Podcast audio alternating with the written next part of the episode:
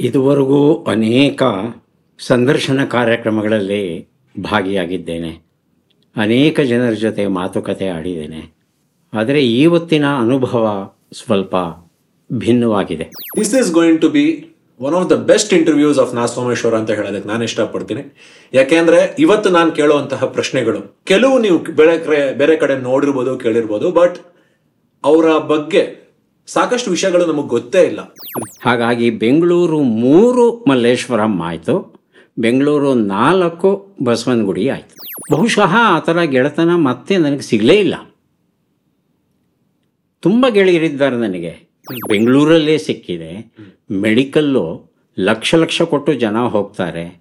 ನಿನಗೆ ಉಚಿತವಾಗಿ ಸಿಗೋವಾಗ ನೀನು ಹೋಗಲ್ಲ ಅಂದರೆ ನೀನೊಬ್ಬ ಮುಟ್ಟಾಳ ವೈದ್ಯನಾದೆ. ಹತ್ತು ಸಾವಿರ ರೂಪಾಯಿಗಳಲ್ಲಿ. ಆರ್ಭಟಿಸುವ ಸಂಗೀತ. ಸೂರ್ಯ ಏನಾದಿದ್ದರೆ ಅದು ಕಿತ್ತುಕೊಂಡು ಹೋಗಬೇಕು ಆ ರೀತಿ ಕಿರ್ಚೋದು. ಹೇಳಿದ್ದನ್ನೇ ಹೇಳೋದು. ನಾವೆಲ್ಲ ಕಿವುಡ್ರು ಅಂತ ಭಾವಿಸಿ ಇಡೀ ಶಕ್ತಿ ಮೀರಿ ಮಾತನಾಡೋದು. ಖಾಸಗಿ ಚಾನಲ್ಗಳಲ್ಲಿ ಏನೂ ಕೆಲಸ ಇಲ್ಲದೆ ಮನೇಲಿ ಇರ್ತಾರಲ್ಲ, ಅಂತಹವರನ್ನು ಆಕರ್ಷಿಸೋದು. ಅಂದರೆ ನಮಗೇನು ಗೊತ್ತಾಗುತ್ತೆ ಅಂದರೆ ಒಬ್ಬ ವ್ಯಕ್ತಿಯನ್ನ ಕೊಲ್ಲೋದಕ್ಕೆ ಏನೆಲ್ಲ ಮಾರ್ಗಗಳಿವೆ? ಅದು ಅನುಭವಿಸಿದವ್ರಿಗೆ ಮಾತ್ರ ಗೊತ್ತಾಗುತ್ತದೆ. ಹಾಗೆ ಎಲ್ಲರೂ ನಿಮ್ಮನ್ನ ಕ್ವಿಜ್ ಮಾಸ್ಟರ್ ಅಂತಾರೆ. But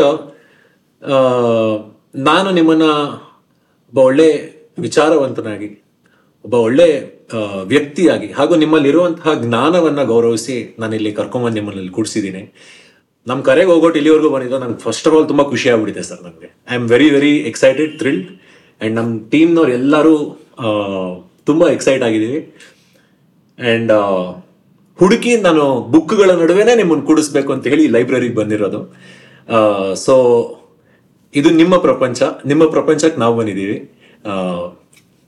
Once again warm welcome to our show sir thank you thank you so yeah over to you sir very happy ಇದುವರೆಗೂ ಅನೇಕ ಸಂದರ್ಶನ ಕಾರ್ಯಕ್ರಮಗಳಲ್ಲಿ ಭಾಗಿಯಾಗಿದ್ದೇನೆ.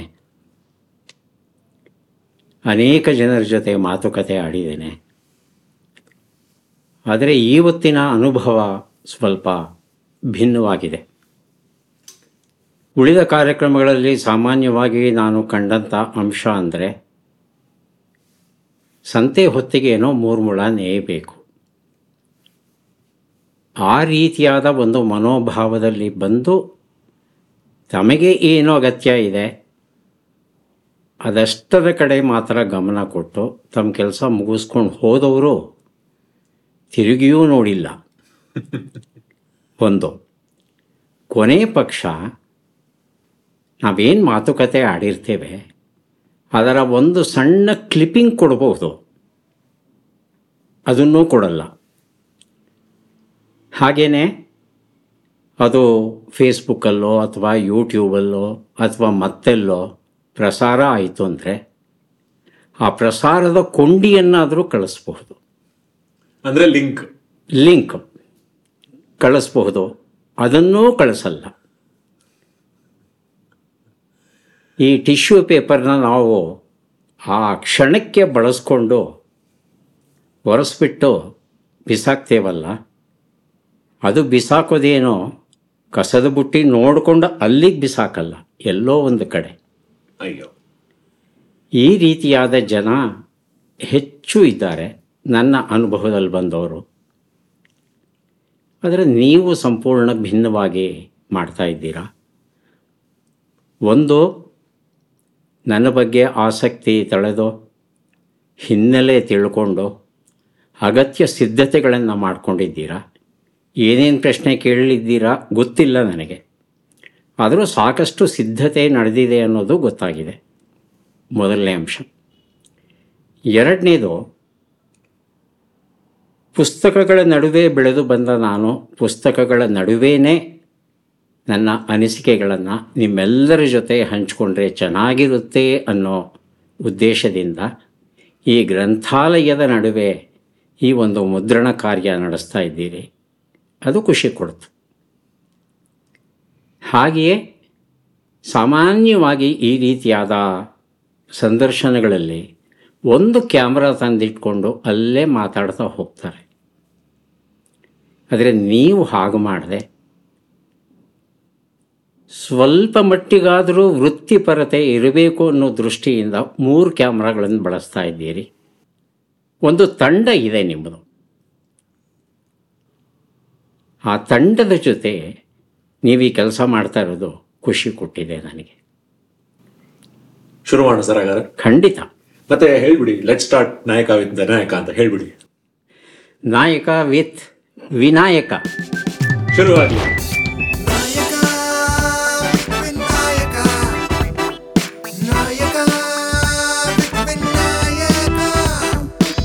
This is going to be one of the best interviews of Na Someshwara ಅಂತ ಹೇಳೋದಕ್ಕೆ ನಾನು ಇಷ್ಟಪಡ್ತೀನಿ. ಯಾಕೆಂದ್ರೆ ಇವತ್ತು ನಾನು ಕೇಳುವಂತಹ ಪ್ರಶ್ನೆಗಳು, ಕೆಲವು ನೀವು ಬೆಳೆ ಕಡೆ ಬೇರೆ ಕಡೆ ನೋಡಿರ್ಬೋದು, ಕೇಳಿರ್ಬೋದು ಬಟ್ ಅವರ ಬಗ್ಗೆ ಸಾಕಷ್ಟು ವಿಷಯಗಳು ನಮಗೆ ಗೊತ್ತೇ ಇಲ್ಲ. ಅದನ್ನ ಹೇಗಾದರೂ ಮಾಡಿ ನಾನು ಅವರಿಂದ ತೆಗಿಬೇಕು. ನಾವು ಎಲ್ಲೂ ನೋಡದೇ ಇರೋ ನಾ ಸೋಮೇಶ್ವರ ಅವ್ರನ್ನ ಇಲ್ಲಿ ನೋಡಬೇಕು ಅಂತ ಹೇಳಿ ನಾನು ಕರ್ಕೊಂಡ್ಬಂದಿದ್ದೀನಿ ಸೊ ನಮ್ಮ ಈ ದಿವಸದ ಗೆಸ್ಟ್ ಯಾರು? ಅವರ ಇಂಟ್ರೋ ನೋಡೋಣ ಬನ್ನಿ. ನಮ್ಮ ಈ ದಿವಸದ ಗೆಸ್ಟ್ ಡಾಕ್ಟರ್ ನಾ ಸೋಮೇಶ್ವರ. ಹುಟ್ಟಿದ್ದು ಮೇ ಹದಿನಾಲ್ಕು ಸಾವಿರದ ಒಂಬೈನೂರ ಐವತ್ತೈದು. ತಂದೆ ನಾರಪ್ಪ, ತಾಯಿ ಅಂಜನಾ, ಹೆಂಡತಿ ರತ್ಮಾವತಿ ಹಾಗೂ ಮಗ ನಚಿಕೇತ. ಬೆಂಗಳೂರಿನಲ್ಲೇ ವ್ಯಾಸಂಗ ಮಾಡಿದ ಇವರು ಬಿಎಸ್ಸಿ ಹಾಗೂ ಎಂಬಿಬಿಎಸ್ ಓದಿರುವ ಡಬಲ್ ಗ್ರಾಜ್ಯುಯೇಟ್. ವೈದ್ಯಕೀಯ ವೃತ್ತಿಗೆ ಕನ್ನಡದ ಸೊಗಡನ್ನ ಸೇರಿಸಿ ಐವತ್ತಕ್ಕೂ ಹೆಚ್ಚು ಕನ್ನಡ ಪುಸ್ತಕಗಳು, ಹಲವಾರು ಮಾಸಿಕ ಪತ್ರಿಕೆಗಳು ಹಾಗೂ ಕಾಲಂಗಳನ್ನು ಬರೆದಿದ್ದಾರೆ. ದೂರದರ್ಶನದಲ್ಲಿ ಎಪ್ಪತ್ತೈದಕ್ಕೂ ಹೆಚ್ಚು ಹಾಗೂ ಆಲ್ ಇಂಡಿಯಾ ರೇಡಿಯೋನಲ್ಲಿ ಸಾವಿರದ ಇನ್ನೂರಕ್ಕೂ ಹೆಚ್ಚು ವೈಜ್ಞಾನಿಕ ಹಾಗೂ ಆರೋಗ್ಯದ ಬಗ್ಗೆ ಕುರಿತು ಕಾರ್ಯಕ್ರಮಗಳನ್ನು ನಡೆಸಿಕೊಟ್ಟಿದ್ದಾರೆ. ಭಾರತದ ಬೆಸ್ಟ್ ಕ್ವಿಜ್ ಶೋ. ಹಟ್ ಅಂತ ಹೇಳಿ ಕಾರ್ಯಕ್ರಮದಲ್ಲಿ ನಾಲ್ಕು ಸಾವಿರದ ಇನ್ನೂರಕ್ಕೂ ಹೆಚ್ಚು ಸಂಚಿಕೆಗಳನ್ನು ಸೃಷ್ಟಿಸಿ ಲಿಮ್ಕಾ ದಾಖಲೆ ಬರೆದಿದ್ದಾರೆ. ಎರಡು ಬಾರಿ ಕನ್ನಡ ಸಾಹಿತ್ಯ ಅಕಾಡೆಮಿ ಪ್ರಶಸ್ತಿ, doctor B C Roy doctors day award, Aryabhata international award ಹಾಗೂ ಸಮಾಧಾನ ಜನಸೇವಾ ಅವಾರ್ಡ್. ಹೀಗೆ ಹಲವಾರು ಪ್ರಶಸ್ತಿಗಳನ್ನ, ಗೌರವಗಳನ್ನ ಗೆದ್ದಿರುವಂತ ನಾ ಸೋಮೇಶ್ವರ ಅವರು ಈ ದಿವಸ ನಮ್ಮ ಪಾಡ್ಕಾಸ್ಟ್ನ ಗೆಸ್ಟ್. ಬನ್ನಿ, ವೆಲ್ಕಮ್ ಮಾಡೋಣ doctor Na Someshwara to Nayaka with Vinayaka. ಸಾಕಷ್ಟು ಜನರಿಗೆ ಗೊತ್ತಿರುತ್ತೆ, ಬಟ್ ಅವ್ರ ಬಾಯಿಂದಾನೇ ನಾನು ಕೇಳಬೇಕು ಅಂತ.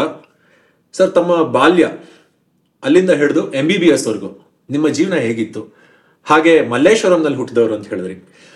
ಆ ಮಲ್ಲೇಶ್ವರಂ ಹೇಗಿತ್ತು? ಇದನ್ನೆಲ್ಲ ಒಂದು ಕತೆ ತರ ಹೇಳ್ಬೋದಾ ನಮಗೆ? ನೋಡಿ ನಿಮಗೆ ಗೊತ್ತಿರಬಹುದು ಬೆಂಗಳೂರು ಆರಂಭ ಆಗಿದ್ದು ಈ ಸಿಟಿ ಮಾರುಕಟ್ಟೆ ಸುತ್ತಮುತ್ತಲು.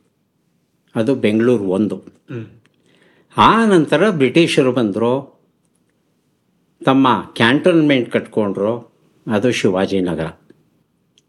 ಇವೆರಡೇ ಇದಿಷ್ಟೇ ಬೆಂಗಳೂರು ಅಂದರೆ. ಇಂತಹ ಸಂದರ್ಭದಲ್ಲಿ ಸಾವಿರದ ಎಂಟುನೂರ ತೊಂಬತ್ತೆಂಟರಲ್ಲಿ ಪ್ಲೇಗ್ ಕಾಯಿಲೆ ಬರುತ್ತೆ. ಓಕೆ ಬೆಂಗಳೂರಿಗೆ. ಬೆಂಗಳೂರಿನ ಮೂರನೇ ಒಂದು ಜನರನ್ನು ಸ್ವಾಹ ಮಾಡುತ್ತೆ. ಅಂದರೆ ಈಗಿನ ಕೊರೋನಾ ಥರ ಆಗ ಅದು ಮಹಾಮಾರಿ ಆಗಿದೆ ಅದು ಮಹಾಮಾರಿ. ಮೂರನೇ ಒಂದು ಜನ ಬೆಂಗಳೂರು ಬಿಟ್ಟು ಹೊರಟೋಗ್ತಾರೆ. ಯಾಕಂದರೆ ಪ್ಲೇಗ್ ಬಂದರೆ ಊರು ಆಚೆ ಹೋಗೋದು ಒಂದು ಪದ್ಧತಿಯಾಗಿತ್ತು. ಇಲಿಗಳಿಂದ ದೂರ ಇರಬೇಕು ಅಂತ. ಬೆಂಗಳೂರನ್ನೇ ಬಿಟ್ಟು ಹೋಗ್ತಾರೆ. ಇನ್ನು ಉಳಿದ ಮೂರನೇ ಒಂದು ಜನ ಹೋಗೋದಕ್ಕೆಲ್ಲೂ ಅವಕಾಶ ಇಲ್ಲದೆ ಇಲ್ಲೇ ಉಳ್ಕೋತಾರೆ ಬ್ರಿಟಿಷರು ಯೋಚನೆ ಮಾಡ್ತಾರೆ ಪ್ಲೇಗ್ ಅಂತ ಕಾಯಿಲೆ ಯಾಕೆ ಬಂತು ಇಲ್ಲಿ? ಅದಕ್ಕೆ ಮುಖ್ಯ ಕಾರಣ ಹೊರಗಡೆಯಿಂದ ಒಬ್ಬ ವ್ಯಕ್ತಿ ಪ್ಲೇಗನ್ನು ತಗೊಂಬರ್ತಾನೆ ರೈಲಿನ ಮೂಲಕ. ಅದು ಇವತ್ತಿನ ಕಾಟನ್ ಪೇಟೆ ಬಳೆಪೇಟೆ ಆ ಪ್ರದೇಶದಲ್ಲಿ ಮನೆಗಳೆಲ್ಲ ಬಹಳ ಚಿಕ್ಕ ಚಿಕ್ಕದು. ತುಂಬ ಚಿಕ್ಕ ರಸ್ತೆ ತುಂಬ ಚಿಕ್ಕದು. ಆ ಪ್ರದೇಶದಲ್ಲಿ ಹರಡುತ್ತೆ. ಒಂದು ಮನೆಗೂ ಮತ್ತು ಮತ್ತೊಂದು ಮನೆಗೂ ಒಂದೇ ಗೋಡೆ ಇರೋವಾಗ ಈ ಸಂದರ್ಭ ಬರುತ್ತೆ. ಹಾಗಾಗಿ ವಿಶಾಲವಾದ ಬಡಾವಣೆಗಳನ್ನು ರೂಪಿಸಿದ್ರೆ ಚೆನ್ನಾಗಿರುತ್ತೆ ಅಂತ ಯೋಚನೆ ಮಾಡಿ. ಬೆಂಗಳೂರಿನ ಉತ್ತರಕ್ಕೆ ಒಂದು ಬಡಾವಣೆ ದಕ್ಷಿಣಕ್ಕೆ ಇನ್ನೊಂದು ಬಡಾವಣೆ. ಯಾವ್ದ್ಯಾವ್ದಿದು ಉತ್ತರಕ್ಕೆ ಮಲ್ಲೇಶ್ವರ. ಓಕೆ ಯಾಕಂದರೆ ಅಲ್ಲಿ ಕಾಡು ಮಲ್ಲೇಶ್ವರ ದೇವಸ್ಥಾನ ಇದೆ. ಹಾಗಾಗಿ ಆ ಒಂದು ಪ್ರದೇಶವನ್ನು ಮಲ್ಲೇಶ್ವರ ಅಂತ ಕರೆದರು. ಅದು ಮೂಲತಃ ರಾಗಿ ಹೊಲ. ಇಡೀ ಮಲ್ಲೇಶ್ವರ ರಾಗಿ ಹೊಲ. ಹ್ಮ್ ಹ್ಮ್. ಹಾಗೆ ದಕ್ಷಿಣಕ್ಕೆ ಬಂದಾಗ ಬಸವನಗುಡಿ ಪ್ರಸಿದ್ಧ ಬಸವಣ್ಣ ಇದ್ದಾನಲ್ಲಿ. ಅವನ ಹೆಸರಲ್ಲೇ ಆ ಬಡಾವಣೆಗೆ ನಾಮಕರಣ ಮಾಡಿದ್ರು. ಹಾಗಾಗಿ ಬೆಂಗಳೂರು ಮೂರು ಮಲ್ಲೇಶ್ವರಂ ಆಯಿತು. ಬೆಂಗಳೂರು ನಾಲ್ಕು ಬಸವನಗುಡಿ ಆಯಿತು.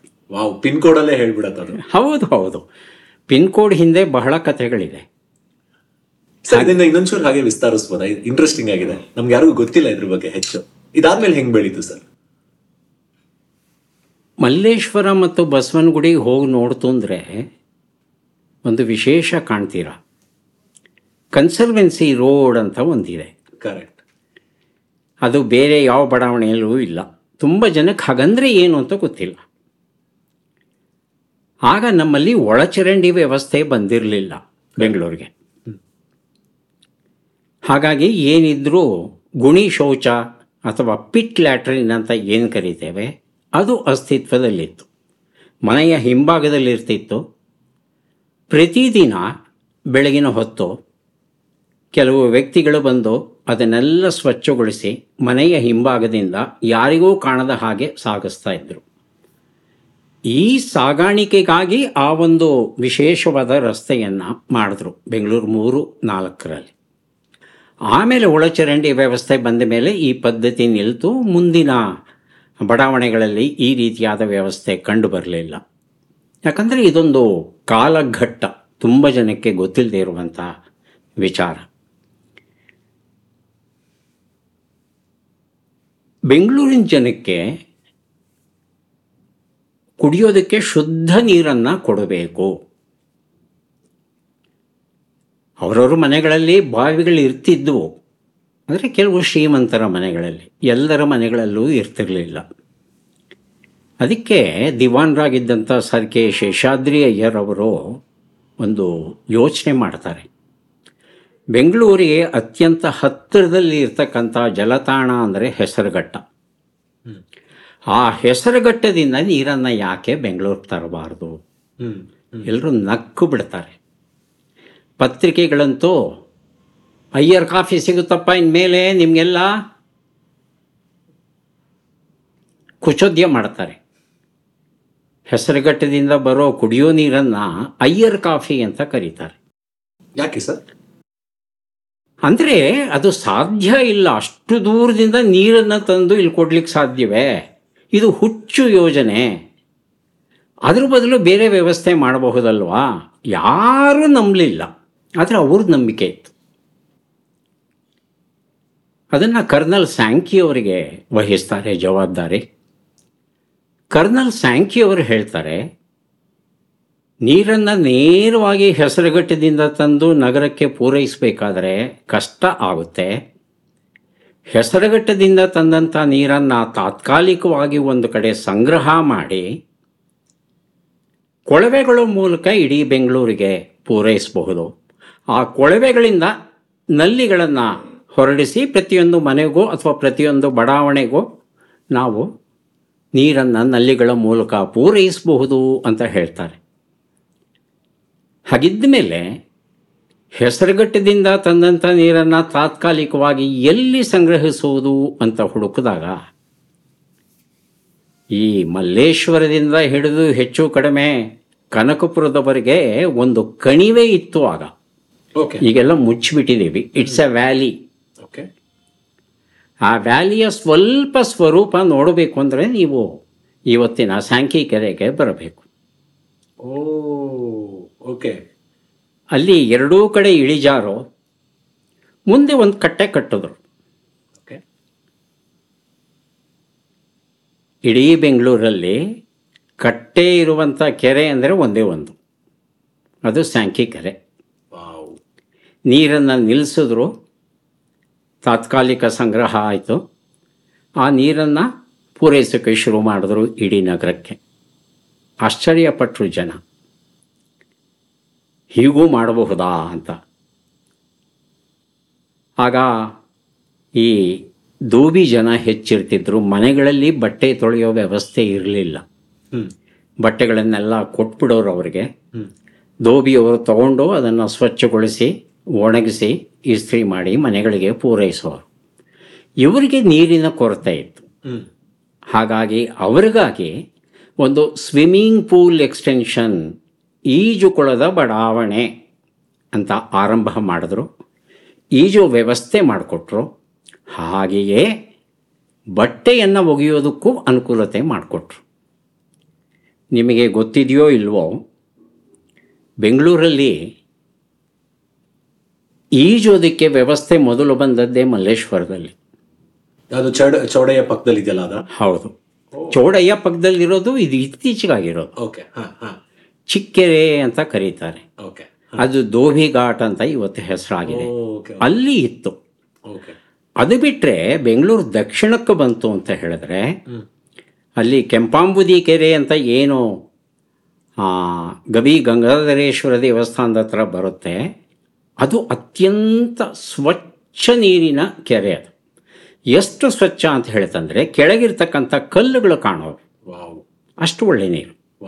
ಹಾಗಾಗಿ ಈಜನ್ನು ಕಲಿಯಬೇಕು ಅನ್ನೋರೆಲ್ಲ ಆ ಕೆರೆಗೆ ಹೋಗೋರು ದಕ್ಷಿಣದಲ್ಲಿ. ಉತ್ತರದಲ್ಲಿ ಈ ಚಿಕ್ಕ ಕೆರೆ ಸ್ವಿಮ್ಮಿಂಗ್ ಪೂಲ್ ಎಕ್ಸ್ಟೆನ್ಷನ್ ಅಂತ ಏನು ಕರೀತಾ ಇದ್ರು ಮಲ್ಲೇಶ್ವರಕ್ಕೆ ಹೊಂದಿಕೊಂಡಿದ್ದಂಥ ಬಡಾವಣೆ ಅಲ್ಲಿ ಈಜು ಕಲಿಯೋದಕ್ಕೆ ಶುರು ಮಾಡ್ತಾ ಇದ್ರು. ಪ್ರತಿ ಭಾನುವಾರ ವಾಟರ್ ಪೋಲೋ ಸ್ಪರ್ಧೆಗಳು ನಡೀತಾ ಇತ್ತು. ವಾಟರ್ ಪೋಲೋ ವಾಟರ್ ಪೋಲೋ ಅಂದರೆ ಇದೊಂಥರ ವಿಚಿತ್ರ. ಫುಟ್ಬಾಲ್ ಥರನೇ ಈ ಕಡೆ ಒಂದು ಗೋಲು ಆ ಕಡೆ ಒಂದು ಗೋಲು. ಫುಟ್ಬಾಲ್ ಥರನೇ ಒಂದು ಚೆಂಡು. ಎಲ್ಲರೂ ಈಜು ಹೊಡಿತಾನೆ ಆ ಚೆಂಡನ್ನು ತಗೊಂಡು ಗೋಲೊಳಗೆ ಹಾಕಬೇಕು. ಅಲ್ಲ ಇದನ್ನ ಯಾರು ನಮ್ಮವ್ರು ಆಡ್ತಿದ್ರು ನಮ್ಮವರು ನಮ್ಮವ್ರು ನಮ್ಮವ್ರು ಬ್ರಿಟಿಷ್ ಅಲ್ಲ. ನಮ್ಮವರು. ಆಗಿನ ದೊಡ್ಡ ದೊಡ್ಡ ಕಾರ್ಖಾನೆಗಳು ಅಂತ ಹೇಳ್ತಂದರೆ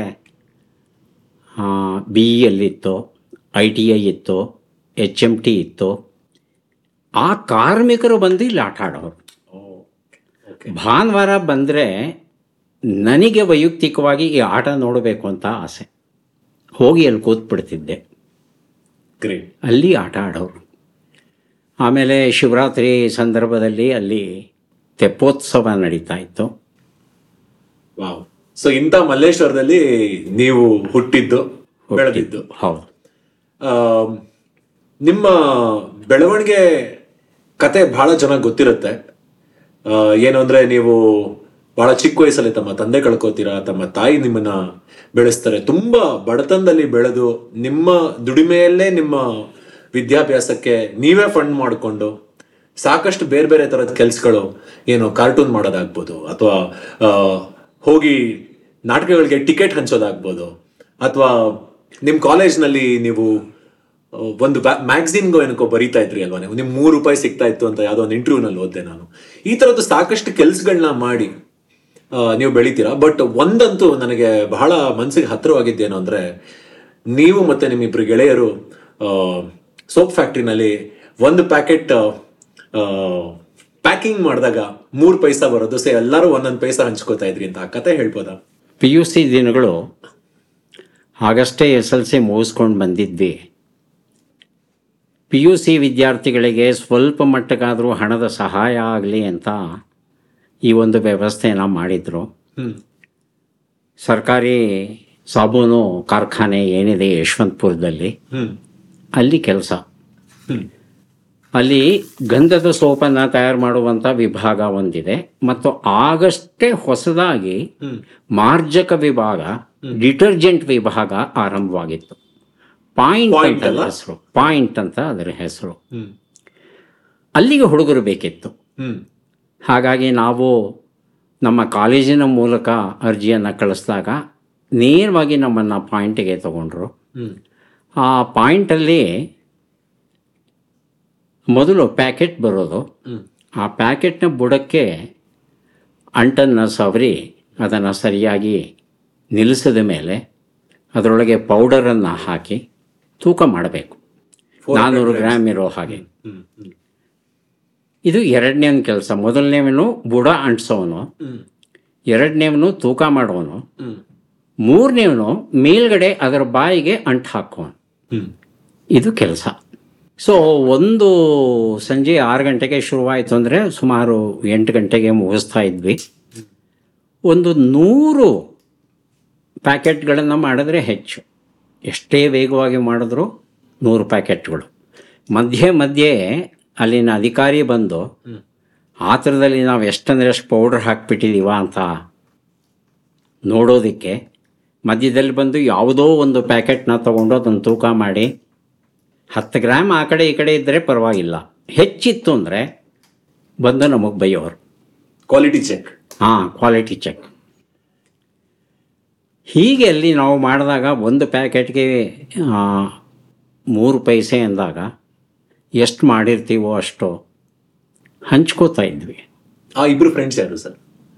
ಆ, ಇಬ್ಬರು ಫ್ರೆಂಡ್ಸು ವೆಂಕಟಶೇಖರ್ ಅಂತ. ಅವನು ಇವತ್ತಿಲ್ಲ. ತೀರು ಹೋದ ನನಗೆ ಅತ್ಯಂತ ಹತ್ತಿರದಲ್ಲಿದ್ದಂಥ ಗೆಳೆಯ ಅವ್ನು. ಬಹುಶಃ ಆ ಥರ ಗೆಳೆತನ ಮತ್ತೆ ನನಗೆ ಸಿಗಲೇ ಇಲ್ಲ. ತುಂಬ ಗೆಳೆಯರಿದ್ದಾರೆ ನನಗೆ. ನನ್ನ ಕಾಲೇಜಲ್ಲಿ ನನ್ನ ಡಿಗ್ರಿ ಕಾಲೇಜಲ್ಲಿ ಮೆಡಿಕಲ್ ಕಾಲೇಜಲ್ಲಿ ಮತ್ತು ಚೆನ್ನೈಯಲ್ಲಿ ಏನು ಎ ಎಫ್ ಐ ಎಚ್ ಮಾಡುವಾಗ ತುಂಬ ಗೆಳೆಯರು. ಆದರೆ ಯಾವ ಗೆಳೆಯನೋ ಯಾವ ಗೆಳತಿಯನೋ ಈ ಶೇಖರಷ್ಟು ಹತ್ತಿರಕ್ಕೆ ಬರಲಿಲ್ಲ ನನಗೆ. ಅಷ್ಟು ಅದ್ಭುತವಾದಂಥ ಗೆಳೆಯ. ಇದಾದ್ಮೇಲೆ ಎಲ್ಲೋ ಒಂದ್ ಕಡೆ ನಿಮ್ಗೆ ಒಂದ್ ಬ್ರೇಕ್ ಥ್ರೂ ಸಿಗತ್ತೆ. ನೀವು ಡಿಗ್ರಿ ಆದ್ಮೇಲೆ ಎಂ ಬಿ ಬಿ ಎಸ್ ಮಾಡೋದಕ್ಕೆ ಅವಕಾಶ ಸಿಗತ್ತೆ ನಿಮ್ಗೆ. So M B B S Bengaluru medical ಕಾಲೇಜಲ್ಲಿ ಓದ್ತೀರಾ ನೀವು? ಈ ತರ ಕಷ್ಟದಲ್ಲಿ ಬೆಳೆದು ಬಂದಂತ ನಿಮಗೆ ಮೊದಲನೇ ಸಲ ದೊಡ್ಡ ದುಡ್ಡು ಅಂತ ನೋಡಿದ್ ಯಾವಾಗ ಸರ್ ನೀವು? ಬೆಂಗಳೂರು ಮೆಡಿಕಲ್ ಕಾಲೇಜ್ ಬಗ್ಗೆ ಒಂದು ಮಾತನ್ನು ಹೇಳಿ ನಿಮ್ಮ ಪ್ರಶ್ನೆಗೆ ಉತ್ತರ ಕೊಡ್ತೇನೆ. ಬೆಂಗಳೂರು ಮೆಡಿಕಲ್ ಕಾಲೇಜಲ್ಲಿ ನನಗೆ ವೈದ್ಯಕೀಯ ಪ್ರವೇಶಾವಕಾಶ ಸಿಕ್ತು. ಆದರೆ ಹೋಗೋ ಧೈರ್ಯ ಆರ್ಥಿಕ ಸ್ಥೈರ್ಯ ಎರಡೂ ಇರಲಿಲ್ಲ. ಬೇಡ ಅಂತ ಬಿಟ್ಬಿಟ್ಟಿದ್ದೆ ಒಂದು ಘಟ್ಟದಲ್ಲಿ. ಆಗ ಹೇಳಿದ್ರು ಸರ್ಕಾರಿ ಕೋಟಾಲಿ ಸಿಕ್ಕಿದೆ ಪ್ರತಿಭೆಯ ಮೇಲೆ ಸಿಕ್ಕಿದೆ ಬೆಂಗಳೂರಲ್ಲೇ ಸಿಕ್ಕಿದೆ ಮೆಡಿಕಲ್ಲು ಲಕ್ಷ ಲಕ್ಷ ಕೊಟ್ಟು ಜನ ಹೋಗ್ತಾರೆ. ನಿನಗೆ ಉಚಿತವಾಗಿ ಸಿಗೋವಾಗ ನೀನು ಹೋಗಲ್ಲ ಅಂದರೆ ನೀನೊಬ್ಬ ಮುಟ್ಟಾಳ ನಾ ಹೇಳಿದೆ ಮುಟ್ಟಾಳ ಆಗಿರಬಹುದು ಇಲ್ಲ ಅಂತ ನಾನೇನು ಹೇಳಲ್ಲ. ಆದರೆ ಅದಕ್ಕೆ ಹಣ ಬೇಕಲ್ಲ, ಎಲ್ಲಿ? ನನ್ನ ಹತ್ರ ಇಲ್ವಲ್ಲ. ಆಗ ಇಬ್ಬರು ಗೆಳೆಯರು. ಒಬ್ಬರು ಡಾಕ್ಟರ್ ವಾಸುಕೀಶಯ್ಯನ್ ಅಂತ ಒಬ್ಬರು ಇನ್ನೊಬ್ಬರು ಶ್ರೀನಿವಾಸ ಮೂರ್ತಿ ಅಂತ ಒಬ್ಬರು ರಸಾಯನಶಾಸ್ತ್ರದ ಪ್ರಾಚಾರ್ಯರು. ಅವರಿಬ್ಬರು ನಾವು ಜಾಮೀನು ನಿಲ್ತೇವೆ ಶ್ಯೂರಿಟಿ ಹಾಕ್ತೇವೆ. ನಿನ್ನ ಬ್ಯಾಂಕಲ್ಲಿ ಒಂದಷ್ಟು ಹಣ ತಗೋ. ಮೈಸೂರು ಬ್ಯಾಂಕಿಗೆ ಹೋಗಿ ಹತ್ತು ಸಾವಿರ ರೂಪಾಯಿ ಹಣನ ಸಾಲ ತಗೊಂಡು ಅದಕ್ಕೆ ಅವರಿಬ್ಬರು ಶೂರಿಟಿ ಹಾಕಿ ವೈದ್ಯನಾದೆ ಹತ್ತು ಸಾವಿರ ರೂಪಾಯಿಗಳಲ್ಲಿ. ಒಂದು ಇಂಪಾರ್ಟೆಂಟ್ ವಿಚಾರ ಕೇಳಬೇಕು ಸರ್. ಸುಮಾರು ನೈಂಟಿ ಫೋರಿಂದ ಇದುವರೆಗೂ ಕಮ್ಮಿ ಅಂದರೂ ಒಂದು ಅರವತ್ತು ಎಪ್ಪತ್ತು ಕನ್ನಡ ಚಾನೆಲ್ಗಳು ಬಂದಿರ್ಬೋದು. ಇನ್ಕ್ಲೂಡಿಂಗ್ ನ್ಯೂಸು ಎಂಟರ್ಟೈನ್ಮೆಂಟು ಎಲ್ಲ ಸೇರಿ. ಆದರೆ ಈ ಚಂದನ ಅನ್ನೋದು ತುಂಬ ಸ್ಪೆಷಲ್ ನಮಗೆ. ಹೇಗಿದು ಸ್ಪೆಷಲ್ ಮತ್ತೆ ಒಬ್ಬ ಕಾಮನ್ ಮ್ಯಾನ್ ಜೀವನದಲ್ಲಿ ಹೇಗೆ ಚಂದನ ವಾಹಿನಿ ಪರಿಣಾಮ ಬೀರಿದೆ ಅಂತ ಹೇಳ್ಬೋದಾ ನೀವು? ಚಂದನದ ವಿಶೇಷ ಅಂದರೆ ಅದು ನಮ್ಮ ಮನಸ್ಸನ್ನು ಉದ್ದೀಪಿಸಲ್ಲ. ಈಗ ಖಾಸಗಿ ಚಾನಲಲ್ಲಿ ಬಣ್ಣ ಬಣ್ಣಗಳು. ಆರ್ಭಟಿಸುವ ಸಂಗೀತ. ಸೂರ್ಯ ಏನಾದಿದ್ದರೆ ಅದು ಕಿತ್ತುಕೊಂಡು ಹೋಗಬೇಕು ಆ ರೀತಿ ಕಿರ್ಚೋದು. ಹೇಳಿದ್ದನ್ನೇ ಹೇಳೋದು. ನಾವೆಲ್ಲ ಕಿವುಡ್ರು ಅಂತ ಭಾವಿಸಿ ಇಡೀ ಶಕ್ತಿ ಮೀರಿ ಮಾತನಾಡೋದು. ಇದು ಯಾವುದೂ ಚಂದ್ರನದಲ್ಲಿಲ್ಲ ಇರೋ ವಿಚಾರವನ್ನು ನೇರವಾಗಿ, ಸರಳವಾಗಿ ನಿಮ್ಮ ಮನಸ್ಸಿಗೆ ಮುಟ್ಟುವ ಹಾಗೆ ನಿಮಗೆ ಅರ್ಥವಾಗುವಂಥ ಶಬ್ದಗಳನ್ನು ಬಳಸಿ ಮಾಹಿತಿಯನ್ನು ಕೊಡುವಂಥ ವಾಹಿನಿ ಅಂದರೆ ಚಂದನ. ಸೆನ್ಸೇಷನಲೈಸ್ ಮಾಡಲ್ಲ ನ್ಯೂಸ್ ಮಾಡಲ್ಲ. ಹಿತ ಮಿತವಾದ ಬೆಳಕು ಇರುತ್ತೆ. ರಂಗ ಸಜ್ಜಿಕೆಯು ಮಿತವಾಗಿರುತ್ತೆ ಎಷ್ಟು ಬೇಕೋ ಅಷ್ಟು. ಎಷ್ಟು ಬೇಕೋ ಅಷ್ಟು. ನಿಮ್ಮ ಗಮನವನ್ನು ಬೇರೆ ಕಡೆ ಸೆಳೆಯಲ್ಲ. ಈಗ ಕೆಲವು ವಾಹಿನಿಗಳಲ್ಲಿ ಆ ಬಣ್ಣ ಬಣ್ಣದ ಬೆಳಕಿನ ಚಿತ್ತಾರಗಳು ಬಂದಾಗ ನಾವು ಆ ಚಿತ್ತಾರಗಳು ಇತ್ಯಾದಿಗಳನ್ನೇ ನೋಡ್ತಾ ಇರ್ತೀವಿಯೇ ಹೊರತು ಇವರೇನು ಮಾತಾಡ್ತಿದ್ದಾರೆ ಅಥವಾ ಹಾಡ್ತಿದ್ದಾರೆ ಅದ್ರ ಕಡೆ ಗಮನ ಹೋಗಲ್ಲ. ಆಮೇಲೆ ಕೈಂಡ್ ಆಫ್ ಪ್ರೋಗ್ರಾಮ್ಸ್ ಅದ್ರ ಬಗ್ಗೆ ಹೇಳ್ಬೋದು. ಹೌದು. ಇಲ್ಲಿನ ಚಂದನದಲ್ಲಿರ್ತಕ್ಕಂಥ ಕಾರ್ಯಕ್ರಮ ಸಮಾಜದ ಎಲ್ಲ ಸ್ತರದಲ್ಲಿ ಇರುವಂಥವರಿಗೆ ಉಪಯೋಗ ಆಗಬೇಕು ಅಂತ. ಖಾಸಗಿ ಚಾನಲ್ಗಳಲ್ಲಿ ಏನೂ ಕೆಲಸ ಇಲ್ಲದೆ ಮನೇಲಿ ಇರ್ತಾರಲ್ಲ ಅಂತಹವರನ್ನು ಆಕರ್ಷಿಸೋದು. ಮತ್ತು ಗೃಹಿಣಿಯರನ್ನು. ಆ ಧಾರಾವಾಹಿಗಳು, ಅದರ ಕಥೆಗಳು ಹೇಳಿದ್ದನ್ನೇ ಹೇಳೋದು. ಈ ಧಾರಾವಾಹಿ ಹೇಳಿದ್ದನ್ನೇ ಮತ್ತೊಂದು ಧಾರಾವಾಹಿ ಹೇಳೋದು. ಈ ಧಾರಾವಾಹಿಯಲ್ಲಿ ಹೇಗೆ ಸೊಸೆನ ಕೊಲ್ಲಬೇಕು ಅಂತ ಅತ್ತೆ ಯೋಜನೆ ಮಾಡಿರ್ತಾಳೆ, ಅದೇ ಥರ ಯೋಜನೆ ಮಾಡ್ತಾರೆ ಬೇರೆ ಬೇರೆ ಥರದ್ದು. ಅಂದರೆ ನಮಗೇನು ಗೊತ್ತಾಗುತ್ತೆ ಅಂದರೆ ಒಬ್ಬ ವ್ಯಕ್ತಿಯನ್ನು ಕೊಲ್ಲೋದಕ್ಕೆ ಏನೆಲ್ಲ ಮಾರ್ಗಗಳಿವೆ?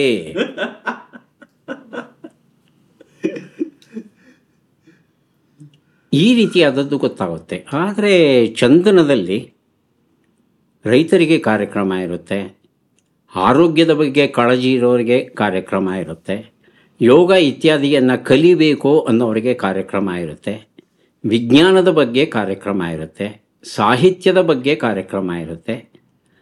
ಅಲ್ಲೊಂದು ಇಲ್ಲೊಂದು ಚಿತ್ರಗೀತೆಗಳ ಕಾರ್ಯಕ್ರಮಗಳು ಸಹ ಬರುತ್ತೆ. ಹೀಗೆ ಎಲ್ಲಕ್ಕೂ ಆದ್ಯತೆ. ಫ್ಯಾಂಟಾಸ್ಟಿಕ್ ಹರಟೆ ಹೊಡೆಯೋದು ತುಂಬಾ ಇದೆ.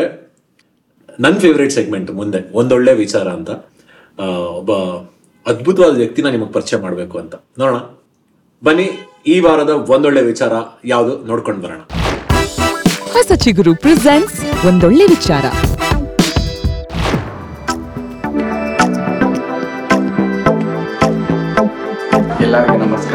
ನನ್ನ ಹೆಸರು ಸೈಯದ್ ಗುಲಾಬ್ ಅಂತ. ಒಂದು ರೋಟಿ ಚಾರಿಟಿ ಟ್ರಸ್ಟ್ ಅಂತ ನಡೆಸ್ತಾ ಇದ್ದೀನಿ.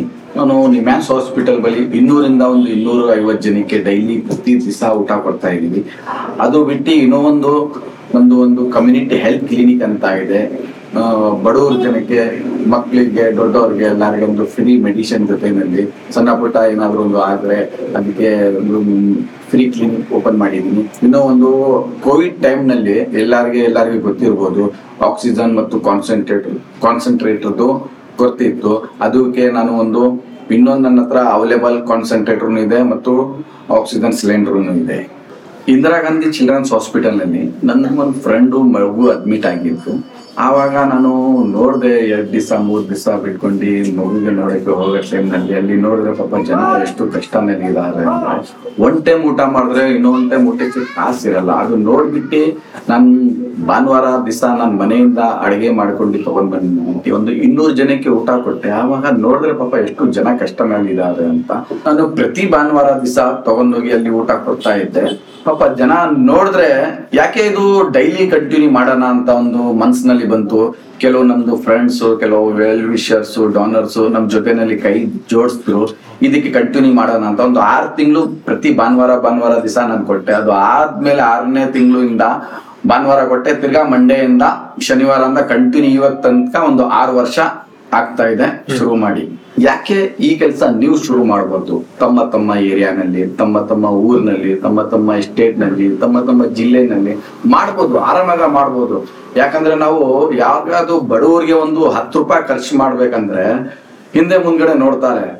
ಅದು ನಾವು ಸಂಪಾದನೆ ಮಾಡ್ತೀವಿ, ಒಂದು ಸ್ಯಾಲ್ರಿ ಇರುತ್ತೆ ಫಿಫ್ಟಿ ತೌಸಂಡ್ ಇರುತ್ತೆ ಒನ್ ಲ್ಯಾಕ್ ಇರುತ್ತೆ. ನಾವು ಈಗ ಬಿಡ್ಬೇಕು, ಒಂದು ಒನ್ ಪರ್ಸೆಂಟ್ ಇಲ್ಲಾಂದ್ರೆ ಹಾಫ್ ಪರ್ಸೆಂಟ್ ಅಂತ ನಾವು ಏನಾದ್ರೂ ಒಂದು ಒಳ್ಳೆ ಕೆಲಸ ಮಾಡೋಣ ಅಂತ ನಮ್ಮ ಏರಿಯಾನಲ್ಲಿ. ಯಾರಾದ್ರೂ ಹೋಗ್ತಾರೆ ರಸ್ತೆನಲ್ಲಿ, ಬಡವರು ಸಿಗ್ತಾರೆ, ಕಾಸು ಕೊಡ್ಬೇಡಿ, ದಯವಿಟ್ಟು ಒಂದು ಮೆಸೇಜ್ ನೀವು ಕೇಳ್ಕೊಳ್ಬೇಕು. ದಯವಿಟ್ಟು ಅವ್ರಿಗೆ ಕಾಸು ಕೊಡ್ಬೇಡಿ. ನಿಮ್ಮ ಅಕ್ಕಪಕ್ಕ ಏನಾದರೂ ಒಂದು ಅಂಗಡಿ ಇದ್ರೆ ಹೋಟೆಲ್ ಇದ್ರೆ ಕ್ಯಾಂಟೀನ್ ಇದ್ರೆ, ಬನ್ನು ಬ್ರೆಡ್ ರೊಟ್ಟಿ ಏನಾದರೂ ಇದ್ರೆ ನೀವು ನಿಮ್ಮ ಕೈಯಿಂದ ತಗೊಂಡು ಅವ್ರಿಗೆ ಕೊಟ್ಟು ನೋಡಿ, ನಿಮ್ಗೆ ಏನು ಸಂತೋಷ ಆಗತ್ತೆ ನಿಮ್ ತೃಪ್ತಿ ಹೆಂಗಾಗತ್ತೆ ಅಂದ, ನೀವು ಬಾಯಿಂದ ಹೇಳಕ್ ಆಗಲ್ಲ ನಿಮ್ಗೆ ಒಳ್ಳೆ ನಿದ್ದೆ ಬರುತ್ತೆ ಸಾಯಂಕಾಲ. ಯಾಕಂದ್ರೆ ನೀವು ಒಳ್ಳೆ ಕೆಲಸ ಮಾಡಿದ್ದೀರಿ. ಈ ಕತೆ ನೋಡಿದಾಗ ಬಹಳ ಮೂವಿಂಗ್ ಆಗಿರುವಂತ ಕತೆ ನನಗೆ, ಬಹಳ ಇಷ್ಟ ಆಯ್ತು ನನಗೆ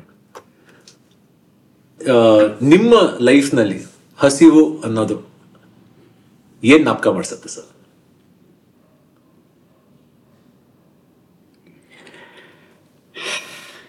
ಸಾರಿ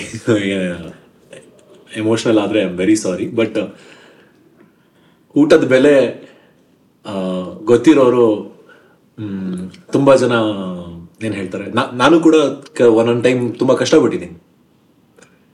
ನಿಮ್ಗೆ ಹಸು ಅನ್ನೋದು ಏನ್ ನಾಪಕಕ್ಕೆ ಬರುತ್ತೆ ನಿಮ್ಮ ಜೀವನದಲ್ಲಿ? ಇಡೀ ಬಾಲ್ಯನೇ ಹಸಿವು. ಓದೋ ಹಸಿವಿತ್ತು. ತುಂಬ ಜನ ನನ್ನನ್ನು ಪ್ರೀತಿಸಬೇಕು ಅನ್ನೋ ಹಸಿವಿತ್ತು. ನಾನು ಹಾಗೆ ಎಲ್ಲರನ್ನೂ ಪ್ರೀತಿಸಬೇಕು ಅನ್ನೋ ಹಸಿವಿತ್ತು. ನನಗೆ ತಿಳಿದದ್ದನ್ನು ಎಲ್ಲರ ಜೊತೆ ಹಂಚ್ಕೋಬೇಕು ಅನ್ನೋ ಹಸಿವಿತ್ತು. ಹಾಗೆ ಜಗತ್ತಿನಲ್ಲಿರ್ತಕ್ಕಂಥ ಎಲ್ಲ ವಿಚಾರಗಳನ್ನು ತಿಳ್ಕೋಬೇಕು ಅನ್ನೋ ಹಸಿವಿತ್ತು.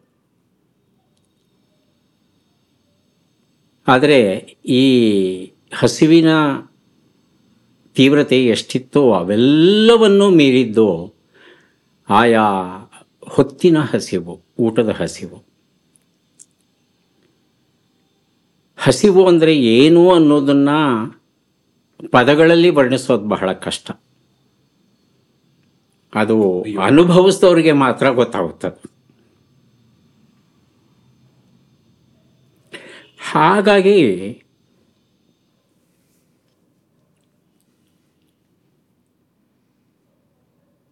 ಅನ್ನದಾನ ಮಾಡೋದಿದೆಯಲ್ಲ ಅದ್ಭುತವಾದದ್ದು. ಬೇಂದ್ರಿಯವರು ಅಷ್ಟು ದೊಡ್ಡ ಕವಿಗಳಾದರೂ ಅವ್ರು ಹೇಳೋದು ಒಂದೇ ಒಂದು, ಎಲ್ಲ ದೇವರು ಬಂದರೋ ಬಂದರೋ ಅನ್ನ ದೇವರು ಬರಲಿಲ್ಲ. ನಮಗೆ ಯಾವ ದೇವರು ಬೇಡಪ್ಪ? ಅನ್ನ ದೇವರು ಬೇಕು ನಮಗೆ. ಹಾಗಾಗಿ ಶರಣ ಸಂಸ್ಕೃತಿನಲ್ಲಿ ಅನ್ನದಾಸೋಹಕ್ಕೆ ಬಹಳ ಪ್ರಾಮುಖ್ಯತೆ ಇದೆ. ಹಾಗಾಗಿ ಇವತ್ತು ಯಾವುದೇ ಮಠಕ್ಕೆ ಹೋಗಿ ಅನ್ನದಾಸೋಹ, ಆ ಕ್ಷಣದ ಹಸಿವನ್ನು, ಇಡೀ ಜೀವನ ಪರ್ಯಂತ ನಿಮಗೆ ಊಟ ಹಾಕ್ತೀವಿ ಅಂತ ಯಾರೂ ಹೇಳಲ್ಲ. ಆ ಒಂದು ಕ್ಷಣದಲ್ಲಿ ನಿಮ್ಮ ಹಸಿವು ಏನಿದೆ, ಅದನ್ನು ತಣಿಸೋದಕ್ಕೆ ವ್ಯವಸ್ಥೆ ಮಾಡ್ತಾರೆ. ಇದು ಬಹುದೊಡ್ಡ ದಾನಗಳಲ್ಲೇ ಅತ್ಯಂತ ಶ್ರೇಷ್ಠವಾದದ್ದು ಅಂತ ನನಗೆ ಅನಿಸೋದು. ಹೊಟ್ಟೆ ತುಂಬಿದ್ರೇ ನೀವು ಏನಾದರೂ ಕೆಲಸ ಮಾಡಲಿಕ್ಕೆ ಅಥವಾ ಕಲೀಲಿಕ್ಕೆ ಸಾಧ್ಯವಾಗುತ್ತೆ. ನಮ್ಮ ಕರ್ನಾಟಕದಲ್ಲಿ ಕಡು ಬಡತನ ಅನ್ನೋದು ಎಲ್ಲಿ ಕಾಣುತ್ತೆ ಅಂದರೆ ಉತ್ತರ ಕರ್ನಾಟಕದ ಕೆಲವು ಪ್ರದೇಶಗಳಲ್ಲಿ ಕಾಣುತ್ತೆ. ಆ ಕೆಲವು ಪ್ರದೇಶಗಳನ್ನ ಆಯ್ಕೆ ಮಾಡಿಕೊಂಡು ಅಲ್ಲಿ ಮಕ್ಕಳನ್ನ ಹೇಗಾದರೂ ಮಾಡಿ ಮುಂದೆ ತರಬೇಕು, ಅವ್ರಿಗೆಲ್ಲ ಒಳ್ಳೆ ಜ್ಞಾನ ಕೊಡಬೇಕು ಅನ್ನೋಂಥ ಒಂದು ಅದ್ಭುತವಾದ ಕೆಲಸನ ನಾ ಸೋಮೇಶ್ವರ ಅವ್ರು ಮಾಡ್ತಾ ಇದ್ದಾರೆ. ತುಂಬಾ ಜನಕ್ಕೆ ಗೊತ್ತಿಲ್ಲ ಇದ್ರ ಬಗ್ಗೆ. ಸರ್, ಅದು ಏನು? ಅಲ್ಲಿ ಜನ ಹೇಗಿದ್ದಾರೆ? ಅಲ್ಲಿ ಪರಿಸ್ಥಿತಿ ಇದ್ರ ಬಗ್ಗೆ ಹೇಳ್ಬೋದು? ಕಲಿಕೆ ಮತ್ತು ನೆನಪಿನ ಬಗ್ಗೆ ಸ್ವಲ್ಪ ಆಸಕ್ತಿ ಹೆಚ್ಚು ನನಗೆ. ಯಾಕಂದರೆ ಈ ವಿಧಾನವನ್ನು ಕಷ್ಟಪಟ್ಟು ನಾನೇ ಕಲ್ತ್ಕೊಂಡಿದ್ದೇನೆ. ವೈದ್ಯಕೀಯಕ್ಕೆ ಸೇರಿದ ಮೇಲೆ ನಮ್ಮ ಮಿದುಳು ಹೇಗೆ ಕೆಲಸ ಮಾಡುತ್ತೆ, ಹೇಗೆ ಓದಿದ್ರೆ ಮಿದುಳು ನೆನಪಲ್ಲಿ ಇಟ್ಕೊಳ್ಳುತ್ತೆ ಅನ್ನೋದು ಗೊತ್ತಾದಾಗ ಇದನ್ನು ಯಾಕೆ ಯಾರೂ ನಮಗಿದುವರೆಗೂ ಹೇಳಿಕೊಡಲಿಲ್ಲ ಅನ್ನೋ ಯೋಚನೆ ಬಂದಾಗ, ಓದುವ ಸರಿಯಾದ ವಿಧಾನ ಯಾವುದು ಅನ್ನೋದನ್ನು ತಿಳಿಸ್ಬೇಕು ಅಂತ ಮನಸ್ಸಲ್ಲಿ ಆಸೆ ಬಂದಾಗ ಎಸ್ ಎಸ್ ಎಲ್ ಸಿಯ ಆ ಪರೀಕ್ಷಾ ಫಲಿತಾಂಶ ಬಂದಾಗ ಪತ್ರಿಕೆಗಳಲ್ಲಿ ಜಿಲ್ಲಾವಾರು ಪಟ್ಟಿ ಹಾಕ್ತಾರೆ. ಯಾವ ಜಿಲ್ಲೆಯಲ್ಲಿ ಅತ್ಯಂತ ಹೆಚ್ಚಿನ ವಿದ್ಯಾರ್ಥಿಗಳು ಉತ್ತೀರ್ಣರಾಗಿದ್ದಾರೆ? ಉಡುಪಿನೋ ದಕ್ಷಿಣ ಕನ್ನಡವೋ ಯಾವುದೋ ಬರುತ್ತೆ. ಹಾಗೆ ಅತ್ಯಂತ ಕಡಿಮೆ ಉತ್ತೀರ್ಣರಾಗಿರ್ತಕ್ಕಂಥ ವಿದ್ಯಾರ್ಥಿಗಳು ಯಾರು ಅಂದರೆ ಮೊದಲು ಬರೋದು ಯಾದಗಿರಿ. ಆಮೇಲೆ ಕಲಬುರಗಿ, ರಾಯಚೂರು, ಬಿದರೆ. ಉತ್ತರ ಕರ್ನಾಟಕದ ಈ ಜಿಲ್ಲೆಗಳಲ್ಲಿ ವಿದ್ಯಾರ್ಥಿಗಳು ದಡ್ಡರು ಅಂತ ನಾ ಹೇಳಲ್ಲ. ನಮಗಿಂತಲೂ ಯಾವುದೇ ರೀತಿಯಲ್ಲೂ ಕಡಿಮೆ ಇಲ್ಲ ವಿದ್ಯಾರ್ಥಿಗಳು. ಮಹಾಬುದ್ಧಿವಂತರವರು. ಆದರೂ ಯಾಕೆ ಎಸ್ ಎಸ್ ಎಲ್ ಸಿನಲ್ಲಿ ಹಿಂದೆ ಬೀಳ್ತಾರೆ ಅಂದರೆ ಮೊದಲನೇದು ಹೊಟ್ಟೆ ತುಂಬ ಊಟ ಇಲ್ಲ ಅವರಿಗೆ. ಮನೇಲಿ ಅಪ್ಪ ಅಮ್ಮಂದರು ಹೊಲಕ್ಕೆ ಬಾರೋ ಅಥವಾ ಮತ್ತೊಂದು ಕೆಲಸಕ್ಕೆ ಬಾರೋ ಏನೋ ಒಂದಷ್ಟು ದುಡ್ಡು ಸಿಗುತ್ತೆ, ಶಾಲೆಗೆ ಹೋದರೆ ಏನು ಸಿಗುತ್ತೆ ನಿನಗೆ? ಈ ರೀತಿಯಾಗಿ ಒಂದು ಧೋರಣೆ ಹೆತ್ತವರದು. ಆದರೆ ಅದು ಈಗ ಬದಲಾವಣೆ ಆಗಿದೆ ಸ್ವಲ್ಪ. ಹೇಗೆ ಬದಲಾವಣೆ ಆಯಿತು ಅಂದರೆ ಮಧ್ಯಾಹ್ನದ ಬಿಸಿ ಊಟ. ಆ ಊಟಕ್ಕಾಗಿ ಬರ್ತಾರೆ ಮಕ್ಕಳು. ಹಾಗಾಗಿ ಸರ್ಕಾರದ ಬಗ್ಗೆ ಏನೆಲ್ಲ ಆಕ್ಷೇಪಣೆಗಳನ್ನು ನಾವು ಎತ್ತಿದ್ರೂ ಸಹ ಇದೊಂದು ವಿಚಾರದಲ್ಲಿ ಸರ್ಕಾರಕ್ಕೆ ನಾವು ಸ್ವಲ್ಪ ಕೃತಜ್ಞರಾಗಿರಬೇಕು. ಅನೇಕ ಮಕ್ಕಳು ಊಟಕ್ಕಾಗೆ ಬರ್ತಾರೆ. ಅದನ್ನು ನಾನು ನೋಡಿದ್ದೇನೆ ಅದನ್ನು ಇಫ್ ಐ ನಾಟ್ ರಾಂಗ್ ಇದು ಎಸ್ ಎಂ ಕೃಷ್ಣ ಅವ್ರ ಕಾಲದಲ್ಲಿ ಮಾಡಿದ್ದು ಅನ್ಸುತ್ತೆ. ಯಾಕಂದ್ರೆ ನಂಗೆ ಒಂದು ಸ್ಟೋರಿ ನಾಪಕಕ್ಕಿದೆ ಇದೇ ತರ ಉತ್ತರ ಕರ್ನಾಟಕದಲ್ಲಿ ಎಸ್ ಎಂ ಕೃಷ್ಣ ಅವ್ರ ಕಾರಲ್ಲಿ ಹೋಗ್ತಾ ಇರ್ತಾರಂತೆ. ಅವಾಗ ಮೂರು ಮಕ್ಕಳು ಬ್ಯಾಗ್ ಹೊತ್ಕೊಂಡು ಹೋಗ್ತಾ ಇರತ್ತಂತೆ ಆ, ಅವಾಗ ಕಾರ್ ಅವರೇ ನಿಲ್ಲಿಸ್ಬಿಟ್ಟು ಕೇಳಿದ್ರಂತೆ. ಏನ್ ಮಗು ಎಲ್ಲಿಂದ ಬರ್ತಾ ಇದೆಯಾ? ಸ್ಕೂಲಿಂದ ಬರ್ತಾ ಇದ್ದೀನಿ ಯಾವ್ದು ನಿಮ್ಮ ಊರು ಯಾವ್ದೋ ಊರ ಹೆಸರು ಹೇಳಿದ್ರಂತೆ. ಎಷ್ಟು ದೂರ ಅದು? ಆಗತ್ತೆ ಒಂದು ಎಂಟು ಕಿಲೋಮೀಟರ್ ಆಗತ್ತೆ. ಊಟ ಮಾಡಿದ್ಯಾ? ಇಲ್ಲ ಇವಾಗ ಮನೆಗೆ ಹೋಗಿ ಮಾಡಬೇಕು. ಅವತ್ತೇ ಅಲ್ಲೇ ಸ್ಪಾಟಲ್ಲಿ ಹೇಳಿದ್ರಂತ ಅವ್ರ ಸೆಕ್ರೆಟರಿ ದಯವಿಟ್ಟು ಎಲ್ಲ ಗೌರ್ಮೆಂಟ್ ಸ್ಕೂಲ್ಸ್ನಲ್ಲೂ ಮಧ್ಯಾಹ್ನದ ಊಟದ ಯೋಜನೆಯನ್ನ ಈಗಲೇ ಮಾಡಿ, ಅದನ್ನು ಹೇಗಾದ್ರು ಮಾಡಿ ಎಕ್ಸಿಕ್ಯೂಟ್ ಮಾಡಿ ಅಂತ ಹೇಳಿ ಒಂದು ಯೋಜನೆ ಹಾಕ್ತಾರೆ. ಅದ್ರ ಜೊತೆಗೆ ನೂರಾರು ಕಂಪ್ನಿಗಳು ಇನ್ಕ್ಲೂಡಿಂಗ್ ಅಕ್ಷಯ ಪಾತ್ರ ಆಗ್ಬೋದು, ಈ ಥರ ತುಂಬ ಜನ ಬಂದು ಅವ್ರು ಕೈ ಜೋಡಿಸ್ತಾರೆ. ಬಟ್ ಸಂಕ್ಷಿಪ್ತವಾಗಿ ನೀವು ಅಲ್ಲಿ ಮಾಡ್ತಾ ಇರುವಂತಹ ಈ ಮೆಮರಿ ಅಂಡ್ ಲರ್ನಿಂಗ್ ಇದ್ರ ಬಗ್ಗೆ ಏನು ಅಂತ ಹೇಳ್ಬೋದು ನನಗೆ ಕಲಿಕೆ ಮತ್ತು ನೆನಪಿನ ವಿಧಾನ ಏನು? ಹೇಗೆ ಓದಬೇಕು ನಾವು? ಅದರ ಬಗ್ಗೆ ಕೆಲವು ಗುಟ್ಟುಗಳನ್ನು ಹೇಳ್ಕೊಡ್ತೇನೆ. ಅಲ್ಲಿ ಕೆಲವು ಗೆಳೆಯರಿದ್ದಾರೆ. ಉದಾಹರಣೆಗೆ ನಮ್ಮ ಕಲಬುರಗಿನಲ್ಲಿ ಎಸ್ ಎಸ್ ಹಿರೇಮಠ್ ಅಂತಿದ್ದಾರೆ. ಅವರಿಗೆ ಈ ಒಂದು ವಿಷಯದಲ್ಲಿ ಆಸಕ್ತಿ ಹೆಚ್ಚು. ಅವರು ಈ ಆಯೋಜನೆಯ ಕೆಲಸ ಎಲ್ಲ ಅವರೇ ಮಾಡೋದು. ಅಂದರೆ ಯಾವ ಶಾಲೆಗೆ ಹೋಗಬೇಕು ಯಾವತ್ತು ಹೋಗಬೇಕು ಏನು ಮಾಡಬೇಕು? ಅವೆಲ್ಲ ಯೋಚನೆ, ಆ ಯೋಜನೆ ಪೂರ್ತಿ ಅವರೇ ಮಾಡಿ, ನನಗೆ ಹೋಗಿ ಬರೋದಕ್ಕೆ ವೆಚ್ಚ ಏನಿರುತ್ತೆ ಅದನ್ನು ನೋಡಿಕೊಂಡು, ಹೋಟೆಲಲ್ಲಿ ಉಳ್ಕೊಳ್ಳಿಕ್ಕೆ ನಂದೇನು ವೆಚ್ಚ ಇದೆ ಅದನ್ನೂ ನೋಡಿಕೊಂಡು, ನನ್ನ ಕೈಯಿಂದ ಒಂದು ರೂಪಾಯಿಯೂ ಖರ್ಚಾಗಬಾರ್ದು, ಎಲ್ಲಿಯೂ ತೊಂದರೆ ಆಗಬಾರ್ದು. ಹಾಗೆ ನೋಡ್ಕೊಳ್ತಾ ಅವರು ಇಂಥ ದಿವಸ ಸರ್, ಈ ಶನಿವಾರ, ಭಾನುವಾರ ಇಂತಿಂಥ ಕಡೆ, ನೀವು ಬಂದ್ಬಿಡಿ ಕಲಬುರ್ಗಿಗೆ, ಮಿಕ್ಕಿದ್ದೆಲ್ಲ ನಮ್ಮ ಜವಾಬ್ದಾರಿ. ಈ ರೀತಿ ಅವರು ಜವಾಬ್ದಾರಿ ತಗೊಂಡ ಕಾರಣ ನನಗೆ ಅನುಕೂಲ ಸಿಕ್ಕಿದಾಗೆಲ್ಲ ಅನುಕೂಲ ಆದಾಗೆಲ್ಲ ತಿಂಗಳಿಗೆ ಒಮ್ಮೆ, ಶನಿವಾರ, ಭಾನುವಾರ ಈ ಪ್ರದೇಶಗಳಿಗೆ ಹೋಗಿ ಮಕ್ಕಳ ಜೊತೆ ಮಾತುಕತೆ ಆಡಿ ಅವರಿಗೆ ಓದುವ ವಿಧಾನದ ಬಗ್ಗೆ ಒಂದಷ್ಟು ಹೇಳಿ ಬರ್ತಾ ಇದ್ದೆ. ಶಾಲೆಗೆ ಹೋದ ಕೂಡಲೇ ಕೇಳ್ತಾ ಇದ್ದಿದ್ದು ಮೊದಲನೇ ಪ್ರಶ್ನೆ ಅಂದರೆ, ಎಷ್ಟು ಜನ ತಿಂಡಿ ತಿಂದು ಬಂದಿದ್ದೀರಿ? ಅಂತ. ಮುಕ್ಕಾಲು ತರಗತಿ ತಿಂದಿಲ್ಲ ಸಾರ್ ಅಯ್ಯೋ. ಆಗ ನನಗೆ ಎಲ್ಲೋ ತುಂಬ ನೋವಾಗೋದು. ಖಾಲಿ ಹೊಟ್ಟೆನಲ್ಲಿ ನಾನು ಎಷ್ಟು ಒಳ್ಳೆ ವಿಚಾರ ಹೇಳಿದ್ರೂ ಅದು ತಲೆ ಒಳಗೆ ಹೋಗಲ್ಲ. ಅದು. ಕರೆಕ್ಟ್ ಯಾಕಂದರೆ ಮಿದುಳು ನಾ ಹೇಳಿದ್ದನ್ನು ಗ್ರಹಿಸಬೇಕು ಅಂದರೆ ಗ್ಲೂಕೋಸ್ ಇರಬೇಕು ಮಿದುಳಲ್ಲಿ. ರಕ್ತದಲ್ಲಿ ಇರಬೇಕು. ಇಲ್ಲ ಅಂದರೆ ಹೇಗೆ ಗ್ರಹಿಸುತ್ತೆ? ಹಾಗಾಗಿ ಆ ಶಾಲೆಯ ಆಡಳಿತ ವರ್ಗದವರನ್ನು ಊರಿನವರ ಹತ್ರ ಒಂದು ಪ್ರಾರ್ಥನೆ. ಮಧ್ಯಾಹ್ನದ ಊಟವನ್ನು ಹೇಗಿದ್ರೂ ಸರ್ಕಾರ ಕೊಡ್ತಾ ಇದೆ. ಬೆಳಗಿನ ಹೊತ್ತು ಒಂದು ಗಂಜಿ ವ್ಯವಸ್ಥೆ ಮಾಡಲಿಕ್ಕಾಗಲ್ವೇ ನಿಮಗೆ? ಹುಡುಗರಿಗೆ ಖಾಲಿ ಹೊಟ್ಟೆಗಿಂತ ಒಂದು ಲೋಟ ಗಂಜಿ ಸಾ ಮಸಾಲೆ ದೋಸೆ ಕೊಡಿ, ಪೂರಿ ಕೊಡಿ, ಬಿಸಿಬೇಳೆ ಬಾತ್ ಕೊಡಿ ವೆಜಿಟೇಬಲ್ ಪಲಾವ್ ಕೊಡಿ ಅಂತ ನಾನು ಕೇಳಲ್ಲ ಒಂದು ಗಂಜಿ ಹೀಗೆ ನಾನೊಂದು ಹದಿನೈದು ವರ್ಷಗಳಿಂದ ಹೋಗಿ ಬರ್ತಾ ಇದ್ದೇನೆ ಅಲ್ಲಿ ಈಗ ಕೊರೋನಾ ಬಂದ ಮೇಲೆ ಕಳೆದ ಎರಡು ವರ್ಷಗಳಿಂದ ಎಲ್ಲೂ ಹೋಗಿಲ್ಲ ಬೆಂಗಳೂರಲ್ಲೇ ಉಳ್ಕೊಂಡಿದ್ದೇನೆ ಮುಂದೆ ಕೊರೋನಾ ಕಡಿಮೆಯಾಗಿ ನನಗೂ ಆರೋಗ್ಯ ಇತ್ತು ಅಂದರೆ ಖಂಡಿತ ಮುಂದುವರಿಸ್ತೇನೆ ಅದನ್ನು ಸರ್ ತುಂಬ ಭಾವುಕನಾಗೋದೆ ನಿಮ್ಮ ಮಾತು ಕೇಳಿ ಹಸುವಿನ ಬಗ್ಗೆ ಬಹಳ ಚೆನ್ನಾಗಿ ಹೇಳಿದ್ರಿ. ನಿಮ್ ಕಣ್ಣಲ್ಲೂ ನೀರು ಬಂತು. ನನಗೆ ಏನ್ ಹೆಂಗ್ ರೆಸ್ಪಾಂಡ್ ಮಾಡ್ಬೇಕು ಅಂತ ನನಗೆ ಗೊತ್ತಾಗ್ಲಿಲ್ಲ. ಯಾಕಂದ್ರೆ ಫಸ್ಟ್ ಟೈಮ್ ನಾನು ನಿಮ್ಮನ್ನ ಈ ರೀತಿ ಹೇಳ್ತಾ ಇರೋದು. ಯೂಶಲಿ ನಮ್ಮ ಈ ಸಂಚಿಕೆ ಏನಿದೆ, ಒಂದೇ ಸಂಚಿಕೆ ಇರುತ್ತೀವಿ but for the first time ನಾನು ಎರಡು ಭಾಗ ಮಾಡ್ಬೇಕು ಅಂತ ಅನ್ಕೊಂಡಿದ್ವಿ ಒಂದು ಭಾಗ ಒಂದು, ಇವತ್ತೇನ್ ನೋಡೋರು ಅದು ಭಾಗ ಒಂದು. ಇವತ್ತಿನ ಈ ಭಾಗ ಒಂದನ್ನ ಇಲ್ಲೂ ಮುಗಿಸ್ತಾ ಇದೀನಿ. ಸದ್ಯಕ್ಕೆ ಫಾರ್ ಟುಡೇ ನನ್ನ ಕಡೆಯಿಂದ ಸೋಮೇಶ್ವರ ಸರ್ ಕಡೆಯಿಂದ.